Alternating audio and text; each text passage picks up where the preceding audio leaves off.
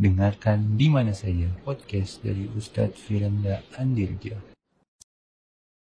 Eh, kita tahu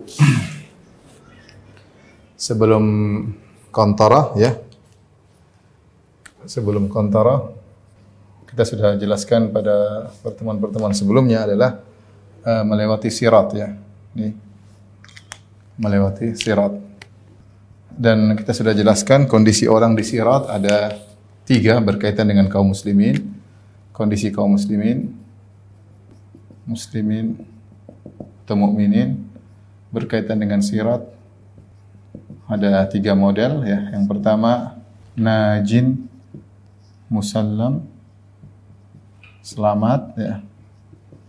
Kemudian yang uh, kedua uh, najin makdush makdush ya. Uh, selamat tapi terluka.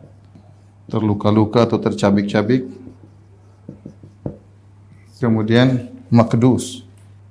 Makdus yaitu terjungkal di terjungkal dalam neraka. Dalam neraka. Baik. Uh, kita setelah jelaskan bahwasanya di bawah sirat adalah di sinilah api neraka ya, api neraka. Setelah itu ada suatu uh, jembatan di sini ya. Uh, boleh kita. Jembatan di sini setelah sirat ya. Yang disebut dengan qantara. Uh, qantara. Yang akan dikumpulkan di sini adalah dua yang selamat ya, selamat ini. Ini semua akan dikumpulkan di Qantara ya. Uh, adapun hadis tentang Qantara dari hadis Abu Sa'id Al-Khudri radhiyallahu taala anhu Nabi sallallahu alaihi wasallam bersabda ya yakhlusul mu'minun minan nar minan nar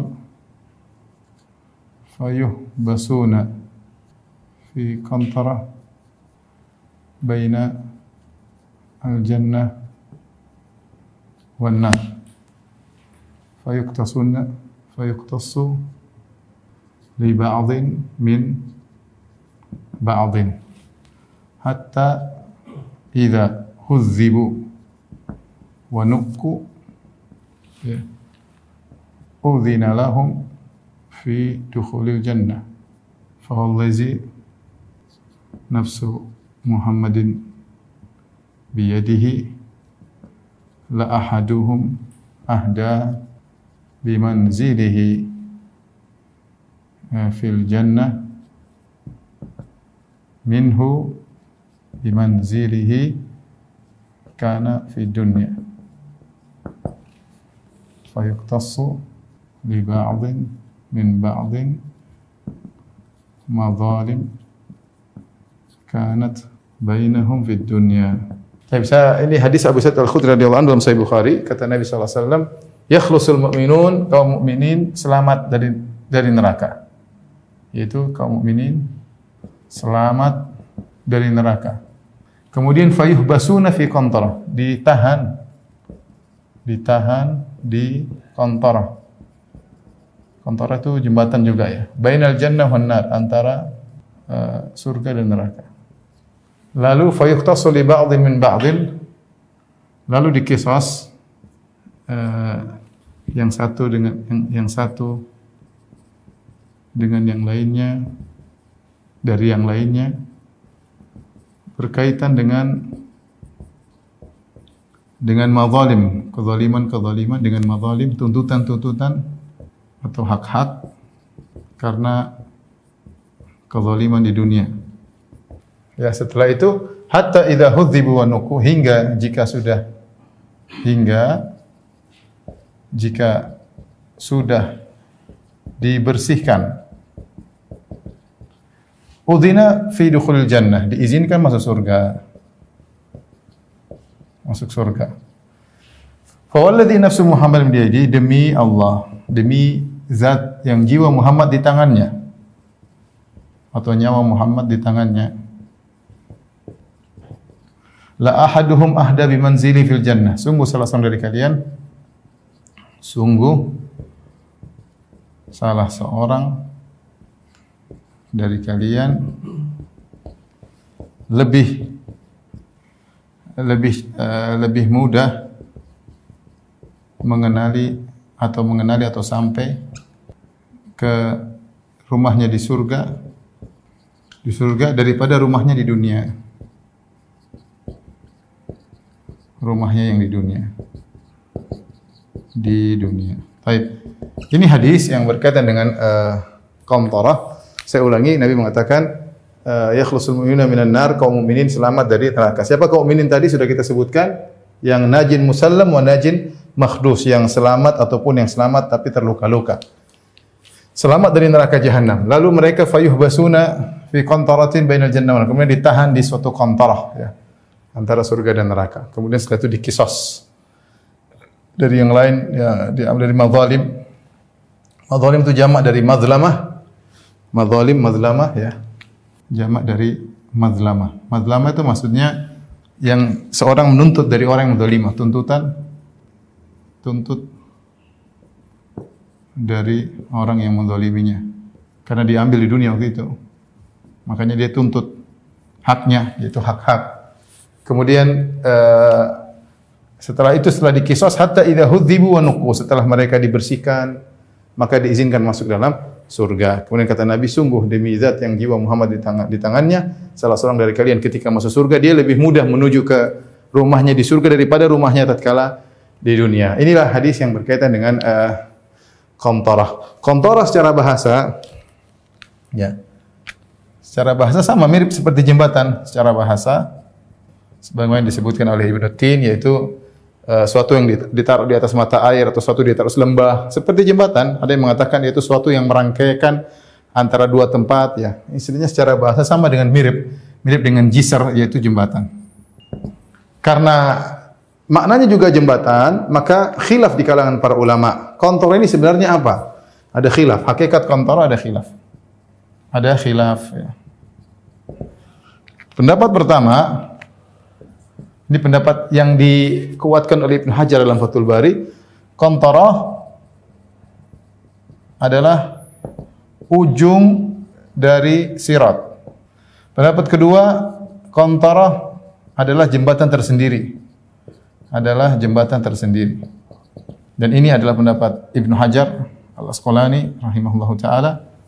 Adapun ini Al-Qurtubi, Al-Qurtubi dalam uh, kitabnya Tazkirah dia mengatakan al-qantar al-jisru tsani. Al-qantarah sama dengan al-jisru tsani yaitu jembatan kedua. Adapun jembatan yang pertama berkaitan dengan di apa namanya?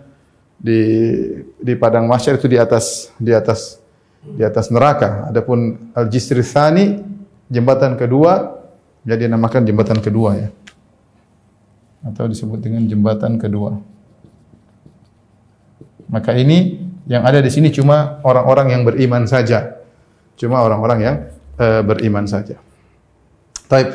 Mana pendapat yang lebih kuat wallahu alam bisawab? E, saya lebih condong bahwa pendapat ini lebih yang ini yang lebih lebih kuat pendapat ini. Kenapa demikian?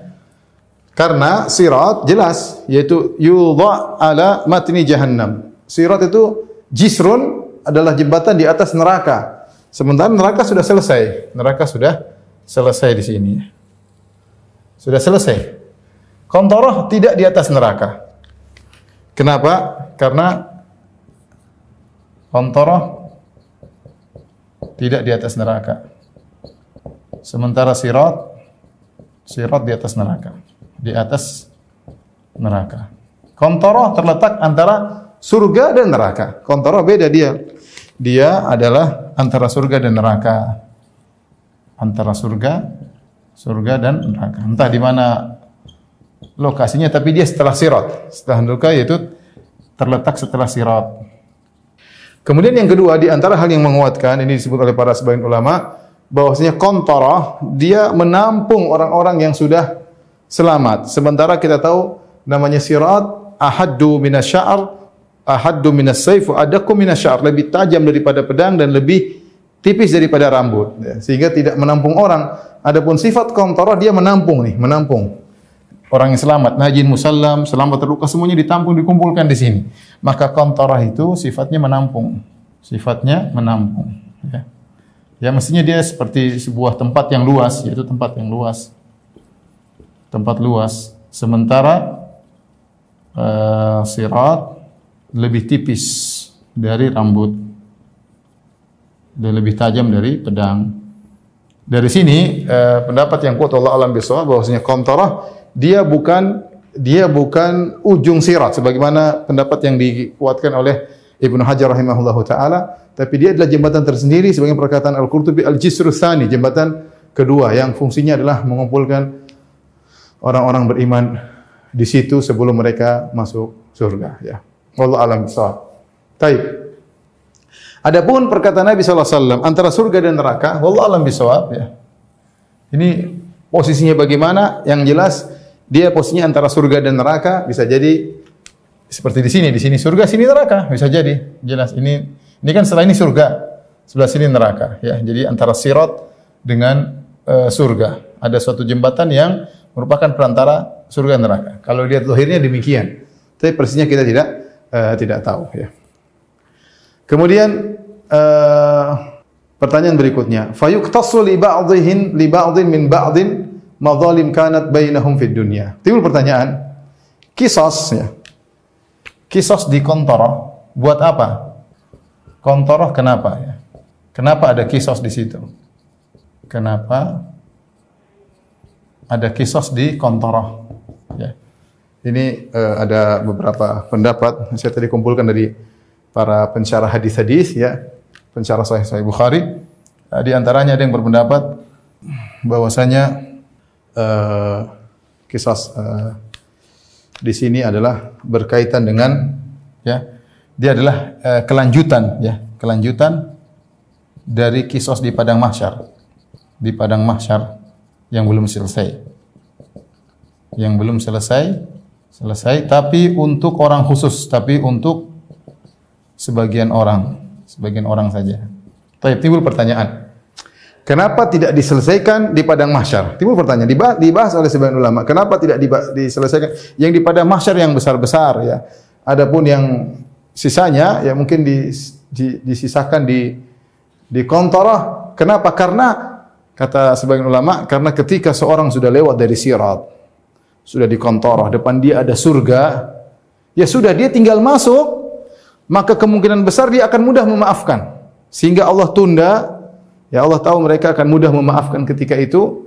Ya, kalaupun dipermasalahkan ringan, yang penting sudahlah cepat selesai, yang penting segera masuk surga. Ini pendapat sebagian ulama karena mereka sudah lega, sudah lewat dari uh, sirat, tinggal masuk surga sehingga kondisi kaum mukminin ketika itu mudah untuk memaafkan. Ya, mudah untuk memaafkan. Uh, tentunya mereka bilang kisos di sini pendapat mereka kisos di sini umum ya. Jadi kisos di sini umum Kisah di sini kisah umum ya. Mencakup madzalim di dunia berkaitan dengan uh, berkaitan dengan kezaliman berkaitan dengan kezaliman pada badan, pada jasad ya, harta dan harga diri art, harga diri umum. Tapi ditunda begini ya. Terus sebenarnya juga mengatakan bahwasanya uh, yang perlu kita perhatikan terjadinya kisos dan ini dinaskan oleh para ulama. Terjadinya kisos di kontoroh ini bukan berarti Ustaz nanti kalau ternyata hitung-hitungan nanti kembali lagi ke neraka, lempar lagi mundur ke sirat masuk neraka. Tidak. Ya. Jadi kisos yang terjadi di sini tidak akan menjadikan mereka mundur lagi masuk neraka. Perhatikan kisos yang terjadi di sini di uh, di, di kontoroh, kisos yang terjadi di kontoroh tidak akan menjadikan seorang pun akan mundur lagi masuk neraka. Sehingga Allah memilih sebagian kaum untuk dikisos di sini ya yang kisah tersebut kalaupun ada bayar-bayaran kebaikan ditransfer itu pun tidak akan sampai membuat kebaikan mereka habis sehingga mereka masuk dalam neraka. Jadi Allah tahu kaum tersebut. Allah tahu kaum tersebut intinya tidak akan kembali lagi ke neraka jahanam. Saya ulangi. Yang di kisos di terjadi di kisos di kontora adalah kisos sebagian perkara yang tidak menjadikan seorang akan bangkrut dengan kebaikannya sehingga akhirnya dia malah menanggung dosa-dosa yang lain akhirnya kembali ke neraka. Itu tidak akan terjadi. Sudah lewat dari sirat selesai. Makanya dia mengatakan yakhlusul mu'minun, selesai. Selamat. Makanya dia mengatakan yakhlusul mu'minun. Mu'minun sudah sudah selesai dari neraka jahanam, tidak akan kembali lagi. Jadi uh, kenapa ada kisah pendapat pertama ini? Pendapat kedua, ya, pendapat kedua, kisos tersebut, ya, untuk menahan sebagian orang-orang kaya, ya, sebagian orang kaya yang punya harta yang banyak, ya. Dalam suatu hadis Nabi Wasallam, ya saya bacakan hadisnya. Ya. Kata Nabi Shallallahu Alaihi dalam Sahih Bukhari, "Kumtu ala babil jannah." Aku berdiri di e, pintu surga. Kemudian kata Nabi Shallallahu Alaihi "Fakana amata man dakhalahal masakin." Aku berdiri di pintu surga setelah lewat sirat. Kemudian antara kontorah Nabi maju ke depan pintu surga kemudian berkata, "Kumtu ala babil jannah." Aku berdiri di depan pintu surga. Fakana amata man dakhalahal masakin. Dan kebanyakan yang masuk surga adalah orang miskin. Wa ashabul jaddi mahbusun. Kata Nabi SAW, wa ashabul jaddi mahbusun. Mahbusun. Kata Nabi SAW, dan orang-orang pemilik harta tertahan. Para pemilik harta tertahan. Para pemilik harta ter, tertahan. Sehingga mereka akan masuk surga. Akan masuk surga. Sudah lewat daripada sirat, mereka pasti masuk surga. Tapi mereka tertahan. Uh, sehingga uh, kita dapati bahwasanya kenapa mereka terang karena harta mereka mungkin banyak sehingga mereka tidak menunaikan hak-hak orang-orang miskin. Karena seorang kalau semakin memiliki harta banyak, hak orang miskin semakin banyak dari dia. Hak orang miskin semakin banyak dari hak kerabatnya semakin banyak yang dia pegang, hak tetangganya yang miskin dia juga bertanggung jawab. Maka orang semakin harta banyak dia harus semakin pandai mengolah karena hak-hak orang-orang yang kekurangan, orang miskin, fakir miskin, Uh, dan macam-macam banyak yang dia tanggung. Kalau dia tidak pandai melihat-lihat apa kewajibannya, akhirnya dia tertahan, tertahan di di sini sehingga masuk dulu orang-orang miskin terlebih dahulu ke dalam surga. Nabi berdiri di pintu surga, Nabi lihat orang miskin sudah pada masuk, orang kaya ternyata masih di kisos di kontarah. Ini pendapat kedua. Pendapat ketiga, ini pendapat Syekh Utsaimin rahimahullah taala bahwasanya kisos tersebut, kisos di kontarah tidak sama dengan kisos di padang mahsyar. Kisos di sini hanyalah mengenai masalah kelegaan hati, masalah kelegaan hati. Artinya apa? Mereka mungkin di antara mereka orang beriman tersebut ada yang dikisos di padang mahsyar. Tapi mereka belum lega. Namanya kan bayangkan di sidang di hadapan Allah kemudian sebagian kebaikan kita transfer pada orang, kemudian uh, sebagian orang mungkin harus menanggung dosa orang lain. Terus namanya kisos kan demikian, bayar-bayarnya antara pahala dan dosa. Bayarnya antara pahala dan dan dosa ya. Maka hal itu mungkin sudah selesai Allah sudah putuskan, sudah transfer-transferan, dia tidak lega, dia tidak lega. Maka ketika dikumpulkan di kontorah, di kisos dalam rangka untuk melegakan hati mereka dan Terus terang pendapat ini pendapat yang uh, kuat ya, pendapat Syekh Utsaimin rahimahullahu taala. Ya, uh, hanya saya, saya tidak menemukan ulama salaf yang berpendapat seperti beliau. Beliau makanya beliau mengatakan wallahu alam ini pendapat beliau dan ini pendapat kuat ya, pendapat kuat ya. Tapi yang lain juga punya punya sisi uh, pendalilan ya. Ya. Jadi uh, karena orang-orang masuk surga, orang-orang masuk surga kalau sudah dikontorain masuk surga, mereka harus bersih. Makanya Nabi SAW mengatakan, hatta idha hudzibu wa nuku. Kata Nabi, hatta idha hudzibu wa nuku. Sehingga jika sudah dibersihkan. Hudzibu sama, hudzibu wa nuku ini kata Al-Jauhari maknanya sama. Jika di, dibersihkan. Dibersihkan dari apa? Ada yang mengatakan dibersihkan dari dosa-dosa berdasarkan pendapat ini. Ya. Adapun pendapat Syekh Utsaimin dibersihkan apa? Dibersihkan dari penyakit-penyakit hati. Dibersihkan dari penyakit-penyakit hati. Ya, situlah wa naza'na ma fi sudurihim min ghillin. Oleh karenanya dalam sebagian riwayat didahului dengan firman Allah Subhanahu wa taala wa naza'na ma fi sudurihim min ghillin. Ini yang menguatkan pendapat Syekh Utsaimin rahimahullahu taala. Coba saya carikan hadisnya ya. Saya bacakan hadisnya secara lengkap ya, eh, ikhwan dan hadirin hadirat subhanahu wa taala. Uh, Anna Abu Sa'id Al-Khudri radhiyallahu taala anhu ya atau dari hadatsani Sa'd bin Muhammad hadatsani Zaid bin Zurai wa naza'na ma fi sudurihim min ghillin ya Ya, jadi Imam Bukhari membuka hadis ini dengan dia membawakan riwayat di mana salah seorang perawi membacakan firman Allah wa naza'na ma fi sudurihim min ghillin. Kami bersihkan dari dalam mereka segala penyakit hati. Qala hadatsana Sa'id ya an Qatada an Abil Mutawakkil an Naji anna Abu Sa'id Al-Khudri radhiyallahu taala. Jadi zahirnya salaf memahami maksudnya kami bersihkan bahwasanya kisos yang terjadi bukan berkaitan dengan hal-hal dosa tapi berkaitan dengan kebersihan hati dan ini menguatkan pendapat Syekh Utsaimin rahimahullah karena dalam riwayat disebutkan sebelum disampaikan hadis ini uh, salah seorang perawi menyebutkan ayat ini wa naza'na ma fi sudurihim min ghillin. Bahwasanya uh, kami bersihkan dari dada mereka kedongkolan, kejeng, kejengkelan ya, seperti itu. Jadi uh, kita kembali ya, ini menguatkan pendapat Syekh Utsaimin rahimahullah taala bahwasanya yang dimaksud dengan dibersihkan ya di kontorah dibersihkan adalah adalah penyakit-penyakit hati. Karena Allah Subhanahu wa taala berfirman, "Wa naza'na ma fi sudurihim min ghillin tajri min tahtihimul anhar." Ya, dalam ayat yang lain, "Naza'na fi sudurihim min ghillin ikhwanan ala sururi mutaqabilin." Ada dua ayat yang mirip seperti ini, yaitu kami bersihkan hati-hati mereka dari penyakit hati ya. Wa naza'na kami cabut yaitu artinya kami cabut kedongkolan ya apa pun penyakit hati dari dari dada mereka, dari dada-dada mereka.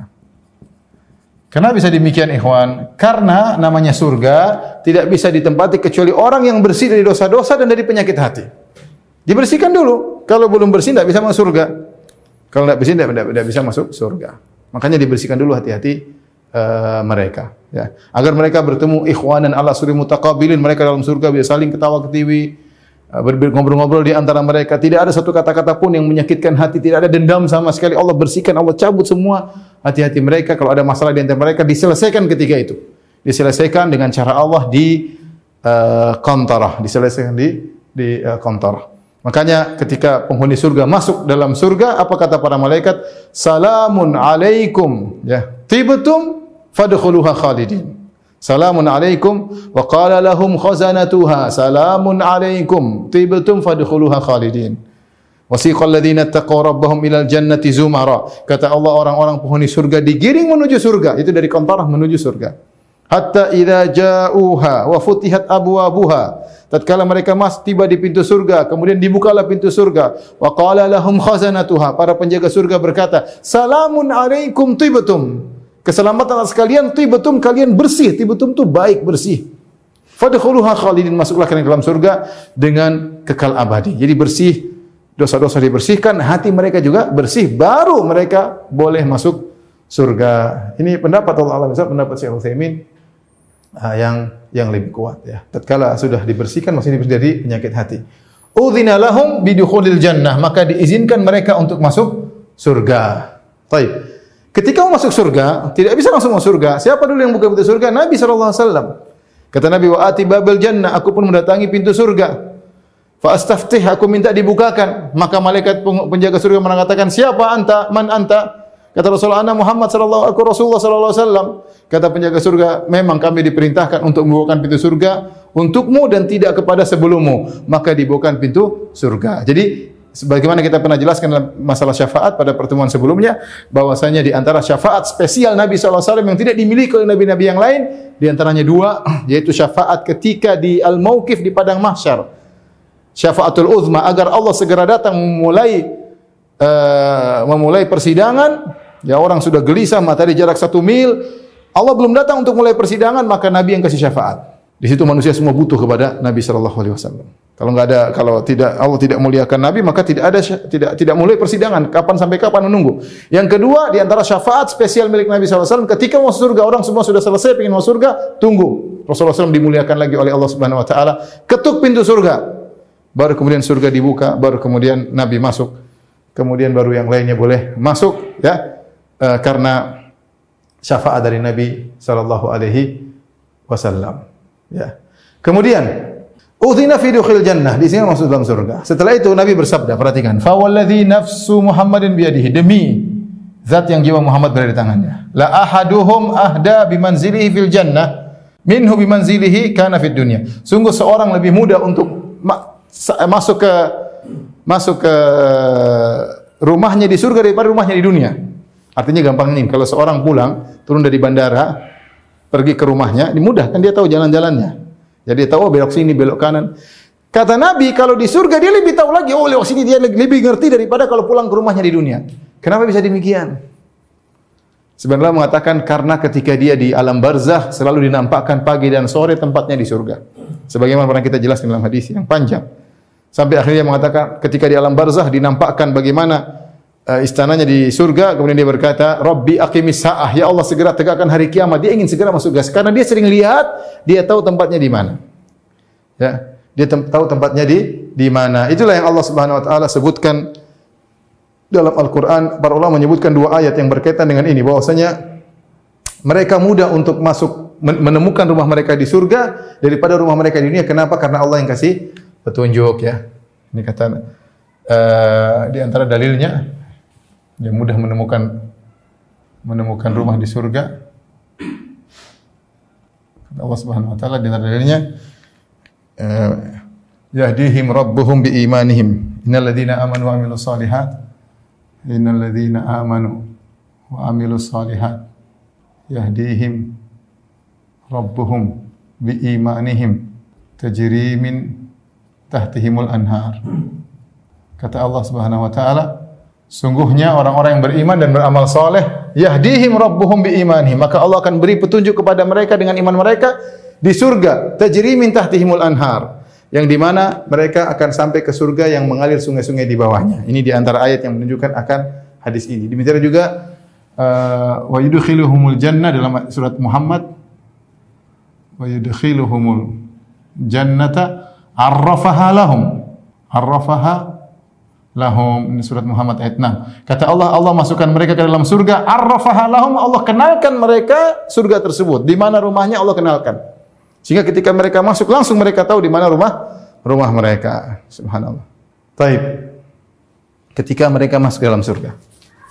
Ya, tadi setelah Nabi SAW memberi syafaat kemudian uh, mereka masuk ke dalam surga maka Nabi SAW berkata la yadkhul dalam sahih Bukhari hadis Abu Hurairah radhiyallahu anhu Rasulullah SAW bersabda la yadkhulu ahadunil jannata illa uriya maq'aduhu minan nar law asaa dia zdada syukran. Tidaklah ada seorang masuk surga kecuali dinampakkan bagi dia kaplingnya di neraka. Seandainya di dunia dia berbuat keburukan, dia akan masuk di kaplingnya di neraka tersebut. Buat apa? Dia zdada syukran akan dia semakin bersyukur. Allah ketika sebelum masuk surga, belum masuk rumahnya di istana surga, tuh Allah perlihatkan Tuh, atau malaikat perlihatkan, pokoknya diperlihatkan. Tuh, tempatmu di neraka. Dia lihat bagaimana ngerinya tempatnya di neraka, bagaimana azab yang akan menimpanya, bagaimana diperlihatkan. Kalau kau dulu di dunia buruk, tempatmu di situ, bukan di sini. Tempatmu di situ, bukan di sini. Buat apa? Lias dada syukran agar dia semakin bersyukur ya Allah, bersyukur. Nikmat yang Allah berikan kepada dia. Setelah dia melihat sirat, lihat neraka, selamat, bersyukur. Ya, kemudian setelah mau masuk surga diperlihatkan tempatmu dulu di sana kalau kau ternyata buruk, maka dia tambah bersyukur. Kemudian juga kata Nabi, "Wala yadkhulun ahadun illa uriya maq'aduhu minal jannah law ahsana liyakuna alaihi hasrah." Dan tidaklah seorang pun masuk neraka kecuali sebelum masuk neraka diperlihatkan tempatnya di surga. Tuh tempatmu di surga, istana indah, mungkin ada isinya bidadari yang lainnya. Seandainya kau di dunia berbuat kebaikan, sabar, menahan hawa nafsumu, tidak asal melampiaskan apa yang ada di hatimu, kau bisa menundukkan pandanganmu, kau bisa menjaga kemaluanmu, kau bisa menunaikan hak-hak hakmu dan kewajiban kewajibanmu dan seterusnya. Kalau kau bisa menahan diri dulu, kau akan mendapatkan istana di surga. Ketika dia lihat sebelum masuk neraka itu harusnya dia dapatkan, maka dia semakin menderita kata Nabi, liyakuna alaihi hasrah agar dia semakin menyesal. Hasrah menyesal. Ya Allah, kenapa saya dulu bermaksiat di neraka di dunia? Coba kalau saya dulu begini-begini, penyesalan. Penyesalan. Ya. Kemudian ketika penghuni surga, penghuni neraka sudah masuk di tempatnya masing-masing dan tentu yang pertama masuk adalah umat Muhammad sallallahu alaihi wasallam dalam surga ya.